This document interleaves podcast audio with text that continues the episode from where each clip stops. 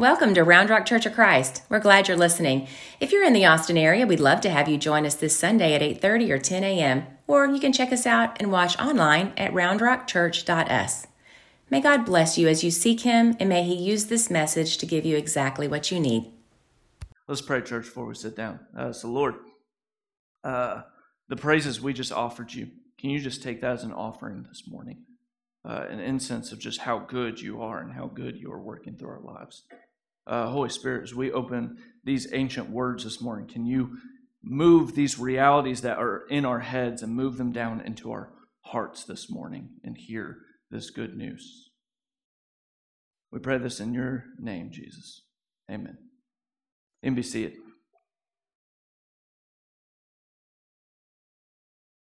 So, this morning we are um, concluding the series that we just did on Psalm 23 and starting a new series today. Uh, this title of this series is uh, called Make Yourself at Home. Make yourself at home. And the reason for this series is about a month and a half ago, uh, we took some time as a church to just say, hey, we feel like God is leading us to focus in a particular way for the next couple of years. Uh, if you remember this, we had wording that we used that declared this vision, maybe some wording that declared this vision. I'm rolling, guys. Are you rolling? Oh, okay, there we go. We're there. We're there. Um, the language that we used this morning Man, maybe it maybe it's me. Maybe it's on me, Ken. Maybe it's on me.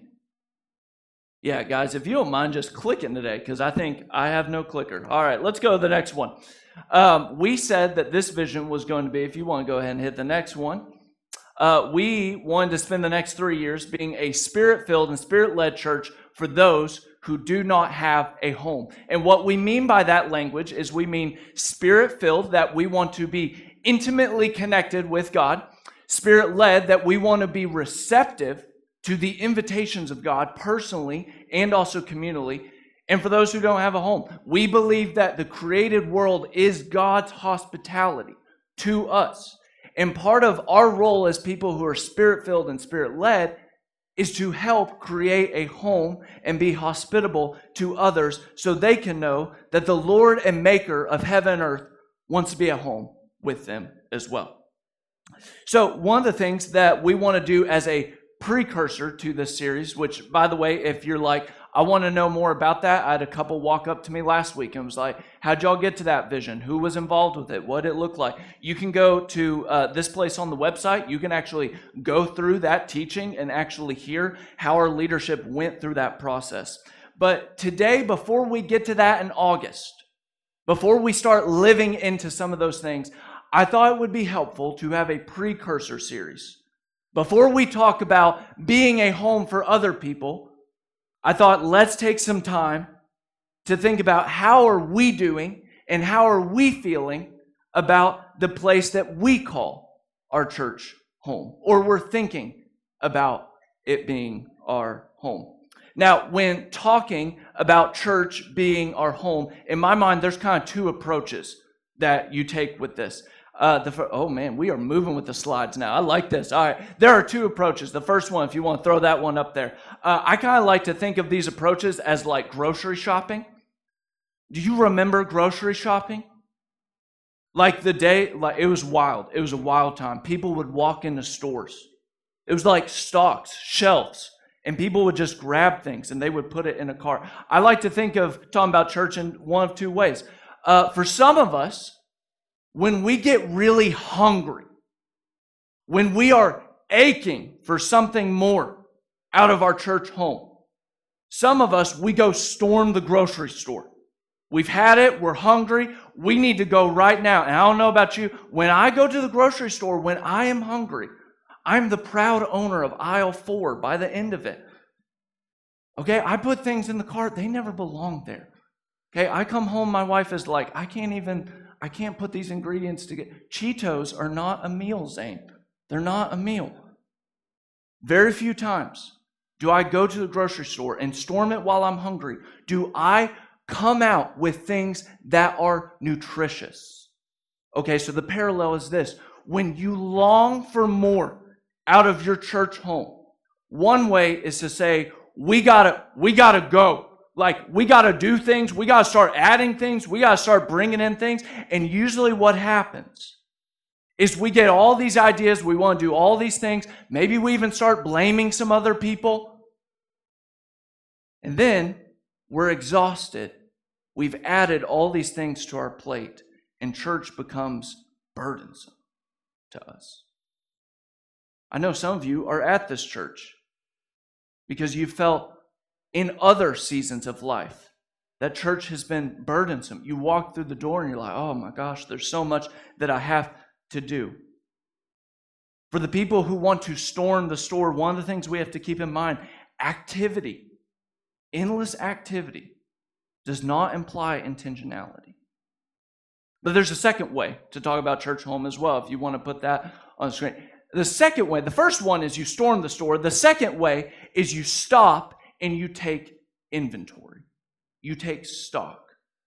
Before you go to the grocery store, you go over to the fridge, you open the fridge, and you take a survey of what's missing or what used to be there that isn't there. I don't know how your household operate. There was a couple of unforgivable sins in the Witcher household, and uh, one of them was leaving the fridge door open. Okay, like I don't I don't know what it was. My mother just had a detector. Okay, if I opened that fridge door, she was immediately like close that fridge door. Like I can still hear her. Like I, I would just open just for a second. I'd just open it looking for a snack. She'd be like, Zane Anderson, is there a movie playing in there? Because if there's not, shut the door. All right. I would get in trouble for opening the door and just looking in the fridge. What I'm trying to say is you will get in trouble if you don't open the door of the fridge and take inventory when you think about your home. One way is to storm the store, the other is to stop and take stock. So, what I want to do for the next four weeks is I just want to give us some questions, just some ways of evaluating the fridge. If we find ourselves discontent or frustrated, or we find ourselves just not in step with everyone else, I just want to offer us four weeks of just four different sets of questions. This week we're going to talk about place. Next week we're actually going to talk about people. Next week we're the week after that we'll talk about practices and then we'll finish the series with purpose. Do I have a place here? Do I have people here? Do I have practices with other people here? And finally, do I have a purpose here? And I guess the ultimate question we're trying to get to at the bottom of this series is if you do not feel at home right now, is there some ways we can take inventory in the fridge that come August, you can start feeling at home again? One of the ways that I want us to take inventory today of where we may be at with our home is taking inventory of a story where Jesus talks about home very uniquely. If you have a Bible with you this morning, I'd like to encourage you to turn to Luke chapter 8. Luke is one of the Gospels, uh, is recording the life and events of Jesus. If you don't have a Bible with you this morning, uh, or you are uncertain or just checking out Jesus, we're going to display the words that uh, go with this passage. For those of you who are making notes in your Bible, we're going to start in verse 26, is where this story starts. And this is an encounter that a man has with Jesus. So here we go. Luke 8, starting in verse 26. So they, they, the disciples, they sailed to the region of the Gerasenes, which is across the lake from Galilee. And when Jesus stepped ashore, he was met by a demon possessed man from the town. For a long time, this man had not worn clothes or lived in a house, but had lived in the tombs. So Jesus is moving with his disciples.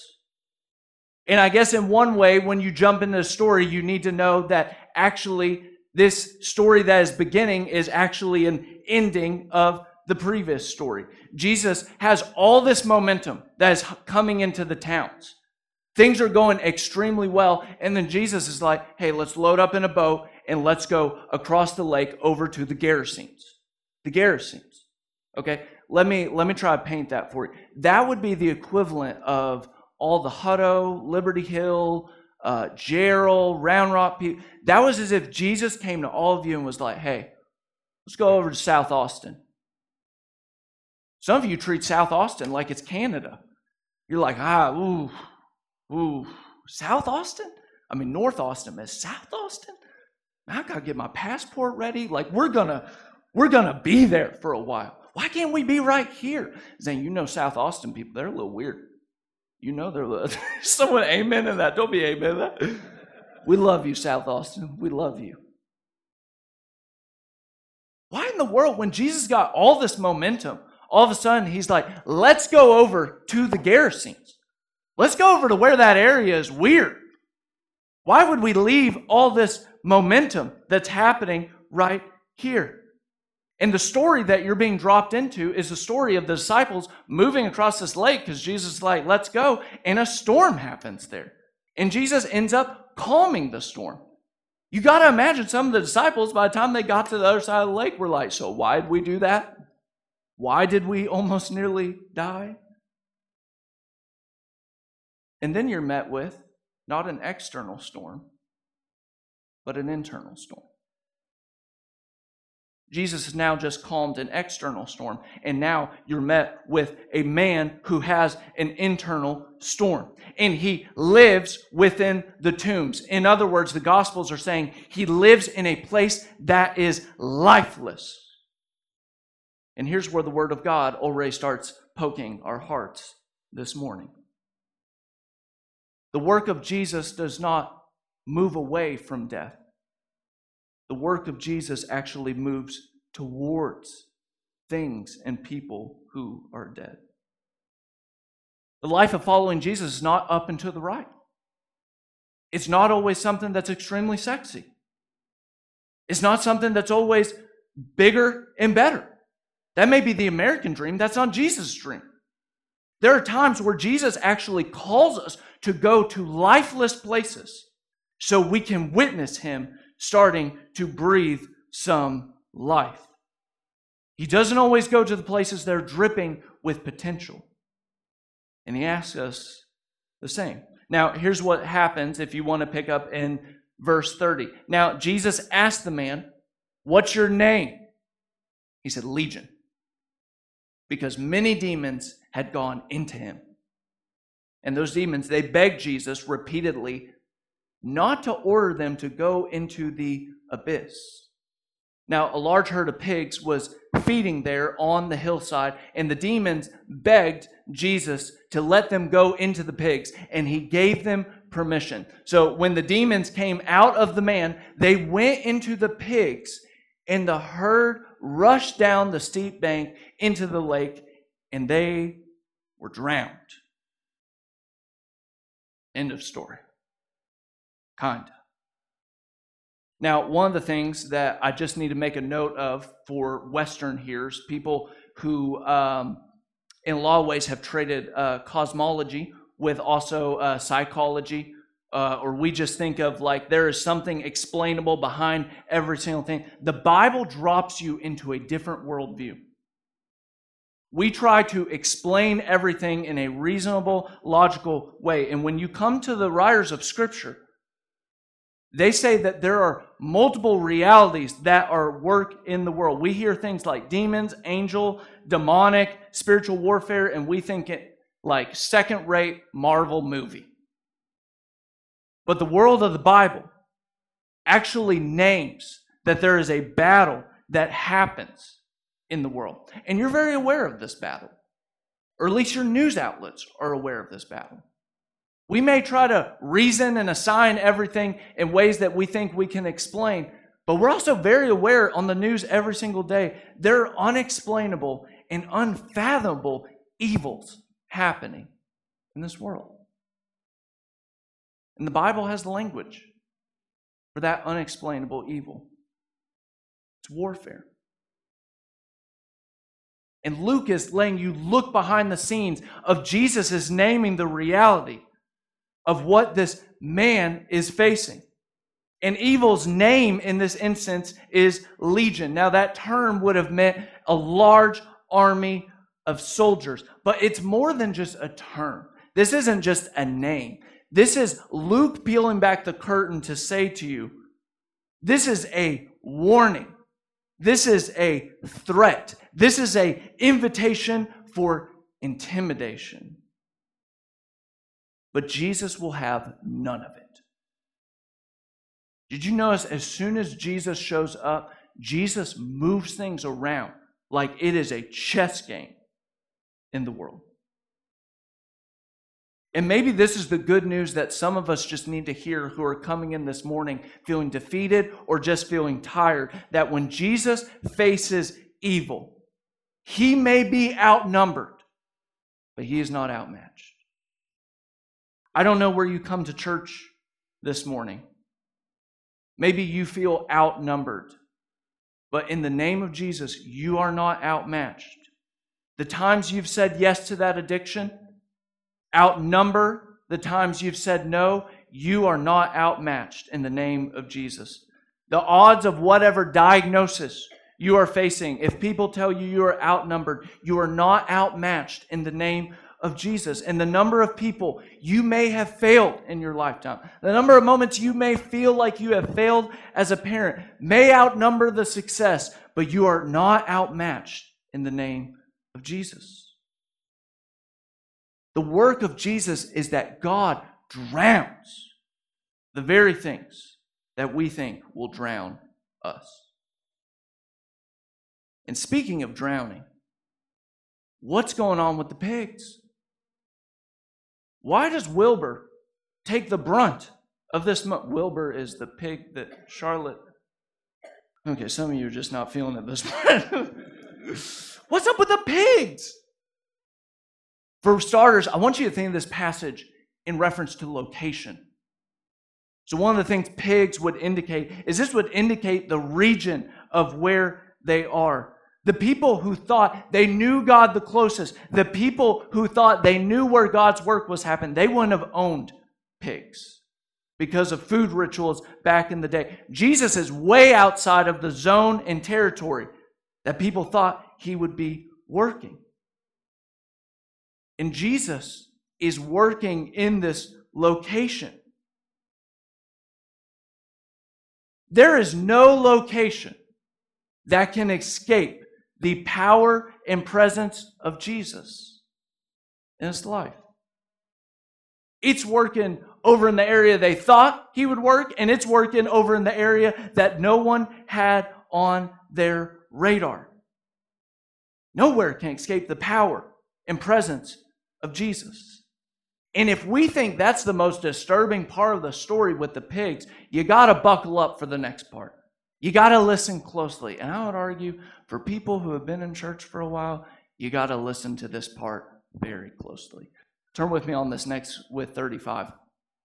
And the people, this would be the people of the town, the people went out to see what had just happened.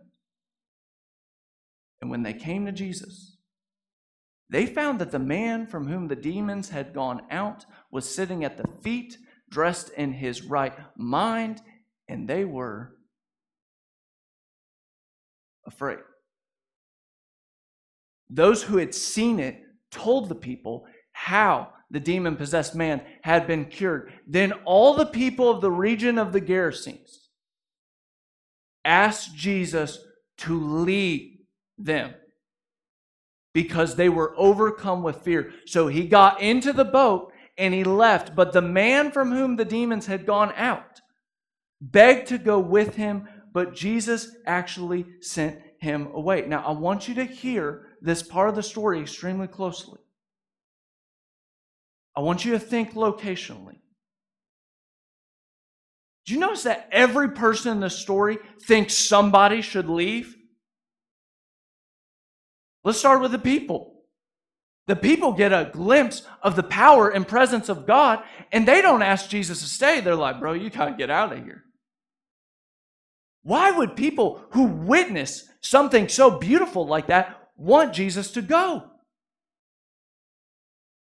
One reason may be that the power and presence of Jesus is not always good news to everyone because it disturbs life, especially for those who have gotten extremely accustomed to living in areas where there's no life. I want you to think about when Jesus shows up on scene, he is turning everything upside down. Economically, there's already an impact. We lost pigs because of this man. I want you to think about who God is working through for the people. It would be disturbing. This man, they pushed him out, and now Jesus, like, he's the front row seat person. Some people don't find the power and presence of Jesus to be good news because it's challenging. When Jesus enters, when his power enters, it disturbs life as we know it. And that's not always good news to everyone. I think one of the hardest things, and I've been really wrestling with saying this phrase this week because I'm feeling the weight of it, is you can't ask Jesus to change things without him also changing you. You can't pray for Jesus to change things and not expect for Jesus to start changing people around you. And the people feel the weight of that. Let's talk about the man. The man wants to go as well. He's like, Look, I got to leave. This has been my hometown. These people have known me in one single way, and now I want to go with you. You know, a lot of scholars have tried to figure out why would this man ask to leave? Like, what, what would be the motivation behind it? There could be several main reasons, but one that a lot of interpreters actually think is because he thinks there's no work for him to do there. The people are literally asking Jesus to leave, and he's like, Well, let me go with you. I've embarrassed myself around all the. They know all my junk, they know all the things that I've done. Let me go with you. Some have said it's easier to leave than it is to stay. It's easier to start anew than to renew relationship with those who have already existed with. And look at the response of Jesus in verse 39. He says, Man, I want to go with you, Jesus. And what Jesus says back is, Return home and tell how much God has done for you. So the man went away and he told all over the town how much Jesus had done for him. I want you to see the word, oh, bring me back, bring me back. Uh, I want to, oh, oh, you salsa with me. All right, here we go. Um, I want you to see the word play that Luke does here. Return home and tell how much that God has done for you. And Luke tells you the man goes out and he tells how much Jesus had done for him. In essence, the man wants to leave home. He feels like he's being trapped or he is stuck. And Jesus actually thinks the opposite. His first step in freedom is stability, staying where he is. When you share what Jesus has done for you in the place where you've been, people are able to see what God is doing. He'd rather leave, but Jesus would rather him stay. He says, I want my will to be done. And Jesus says, but will you say, Your will be done? He listens to what Jesus thinks is best, not what he thinks is best. And that's a word in this world that we are existing in right now. One of the cultural moments that we are in is a moment of autonomy and individualism, kind of a life narrative that's like, it's all for me. Truth should be determined by me. Decisions should all be on me. I got to do what's best for me. And the life of Jesus calls us to something that is radically different. And other people would actually say that is trapping. And Jesus says that may actually be freedom. You know, there's an illustration I heard that I just I just love so much. Um, there, uh, the illustration kind of goes like this, and it, it describes the cultural air that we're just breathing right now. Um, there, uh, there was a young officer who was taking his final exam. And this was his final exam to be able to become a police officer. He was given four questions at the exam, and the first three were extremely easy to answer. The last one was a fill in the blank scenario. Don't you hate fill in the blank scenarios? Don't you hate those, Jimmy? I know you never give fill in the blank. Never. The last fill in the blank scenario, it sounded kind of like this You're on patrol, and an explosion occurs due to a gas line breaking. In the aftershock, you realize that there is a truck that is turned over covered in gas, you go to the truck and you open the truck to find a man and a woman crying for help. But then you realize the woman is the chief's wife. And inside the vehicle, it smells like alcohol. And she was supposed to be out of town. And while you're trying to sort this out, a person passing by says that they will help you. But then you realize that that person that wants to help you is wanted for armed robbery.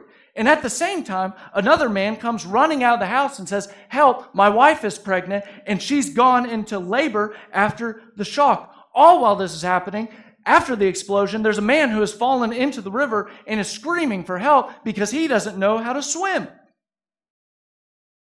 Bearing in mind the provisions of the Civil Rights Act and Violent Crimes Control of 1994, describe in a few words what you would do in that scenario.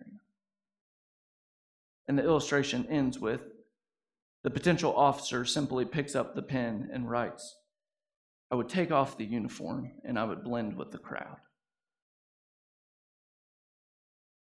The narrative of today is to blend with the crowd. The world that we swim in is one of collective individual, individualism and autonomy.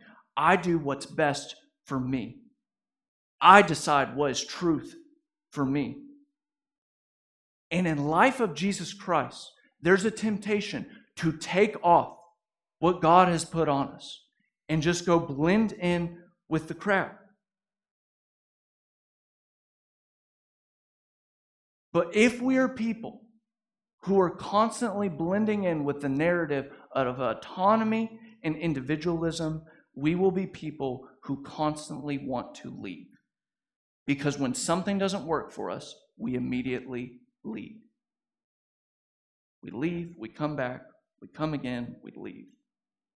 I think we do this with a lot of different things, but I guess my bottom line I'm trying to get to today is we do this a lot with the place that we call our church home.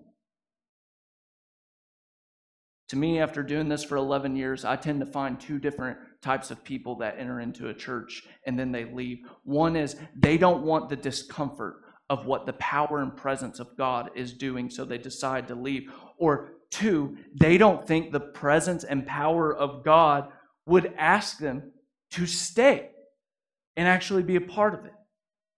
But in this in this moment, Jesus, the incarnate one, the one who dwells with people, he sticks with 12 guys from beginning to the end. They don't even stick with him.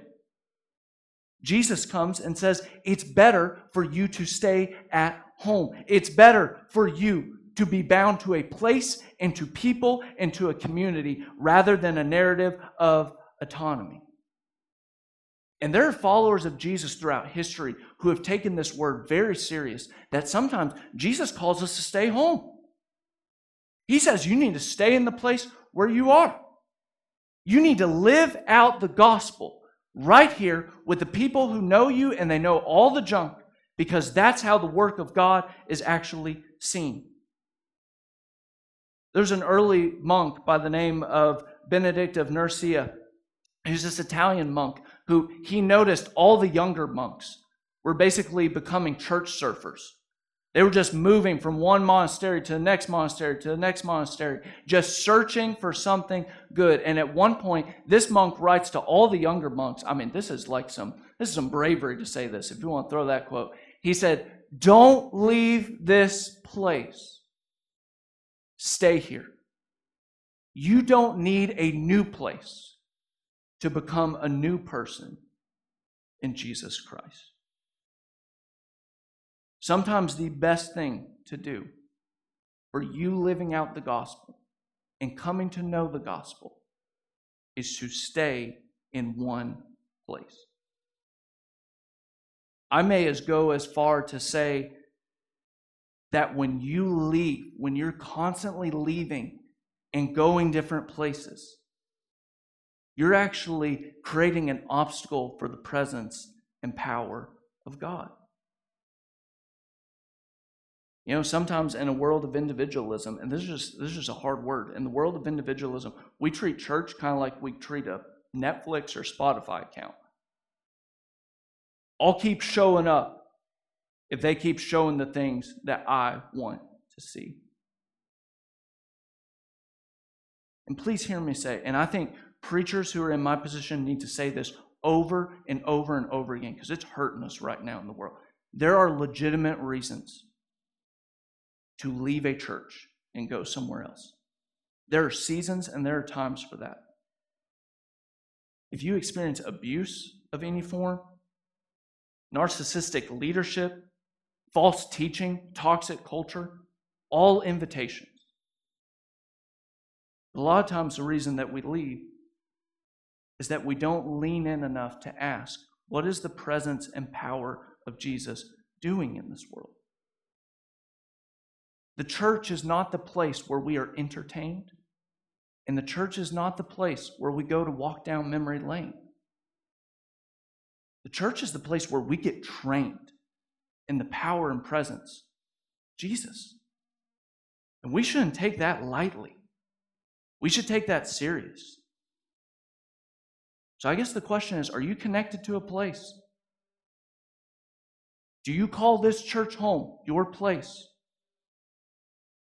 And if you do, are there people who know what the gospel of Jesus Christ is doing in your life? Not just what you believe. Are there people who know what God's work is doing in your life? And I want to just end with just five questions. Just five questions for you to discern and think about this. And hey, these are just questions. Okay? If there's a question that you get hooked on, I would just invite you. That may be the Spirit doing something in you. If that question is like, it's just a question. That's all it is. The first question is this Where's our love? Have we spent time loving the people? Hey, we all do this. There are times where we just start we just start complaining about a place and we forget that the place, the church, God's people are people. If you love God's people, you're loving God. It's one of the most challenging things in the world. You got to get to know people, and then they know you, and then they know your mess. And part of loving God is loving those people. Hebrews literally says, God will not forget your work and the love you have showed to his people. The scriptures over and over again are simultaneous. Love God's people, you're loving God. So I guess one of the questions is just in our talking in articulation of our church, are we thinking and loving the people? If we don't feel very loved by the people, maybe it's time for us to lean in. Remind ourselves of the people who loved us in the very beginning. Here's the second question Have we accepted the air filters? Uh, in my home, uh, we are supposed to change the air, air filters uh, three to four times a year. Uh, we will be lucky if those air filters get changed once a year. Okay? We just forget about them. I think sometimes when it comes to the house of God, the home of God, we forget it's supposed to be air filters. Like, you come to church because you can't handle all the weight of articulating God by yourself. And quite honestly, if you just exist by yourself, you're not worshiping God, you're worshiping your perception of God. So, one of the questions is do we give permission in our life for people to help be our air filters? They help you sort out the different things that are happening in your life. You can't baptize yourself, you can't give yourself communion. The church does that together. The third question is just have we prioritized our spiritual stability over our social mobility? Now, hear me. There are seasons in time. I know some of you are taking care of loved ones right now. I know that some of you are invested deeply in extended family stuff, and I'm not talking about that. What I am talking about is we've reached a place in the world now where we can just kind of we can do whatever, whenever, wherever. And the question I think we have to ask is if we want to be connected to our home, is should we sign up the kids for every single event that's out there? Should we take a trip three or four Sundays out of the year? Because if this is the place where God trains us, then we can't show up just every once in a while. We have to be in rhythm with one another. Fourth question uh, Have we been dependable? And are we depended on? When we come to church, are we depended on for something? Not that the whole church rests on you, that's too much pressure, but are we dependent on? Scripture uses the analogy of the body that we're all needed together to serve. Can you imagine if you woke up every morning and it was 50 50 if your arm was going to work? Can you imagine how frustrating that would be? Are we people who, when we come to church, we know we are being depended on in serving in the body of Christ? And the last one is this Have we let forgiveness happen in this home? You know, it's fascinating to me that some of the most maturest members I've ran across in churches are the ones who have been there the longest, and they're usually the quietest. I remember when I first got here, there was a there was someone who I just deeply respect. She came up to me and she goes, "Look, this church has been through a lot, and I'm at a place right now where if we're preaching Jesus and we're preaching Him crucified and resurrected, this is my home church, no matter what else we face in the future." Man, a life like that has to be willing to collect some bumps and bruises along the way. No one goes through the church family without some bumps and bruises. You know, I'll finish with this. I, I know that uh, a lot of us are familiar with the prodigal son story. That uh, Jesus tells a story of there's a father and two sons. One of the sons runs away, squanders everything, comes back. We always ask ourselves the question of what's it like to be the younger brother? What's it like to be the older brother? I have one friend that likes to say, with church, you get the opportunity to be the father. You get the chance to know what it's like for maybe the church to come to you and use your story, your resources, maybe your relationships, maybe grace, and squander it. And then you get the chance of will you, on behalf of the Father, give to the church what God has already given to you. So, Lord, uh, God, I, I feel just a little bit of the just the discomfort uh, with all the bumps and bruises that are in the room. Lord, we pray. Can you bring healing to us? Lord, we long to be your hands and feet, to be your body. Can you take this summer and can your spirit start mending and start healing so we can be open and available to those who do not know you? God, I pray for those who are, I, I know, Lord, it's 8:30. I know I'm speaking to a lot of people who invest in this church. Spirit, can you whisper to them how valuable and how helpful they are in this church body and how much we need them. God, may you speak through your people to those this morning who are wondering, does it matter if I'm in this place? Because we know it matters to you. We want to be that type of home, Lord. Say this in your son's name.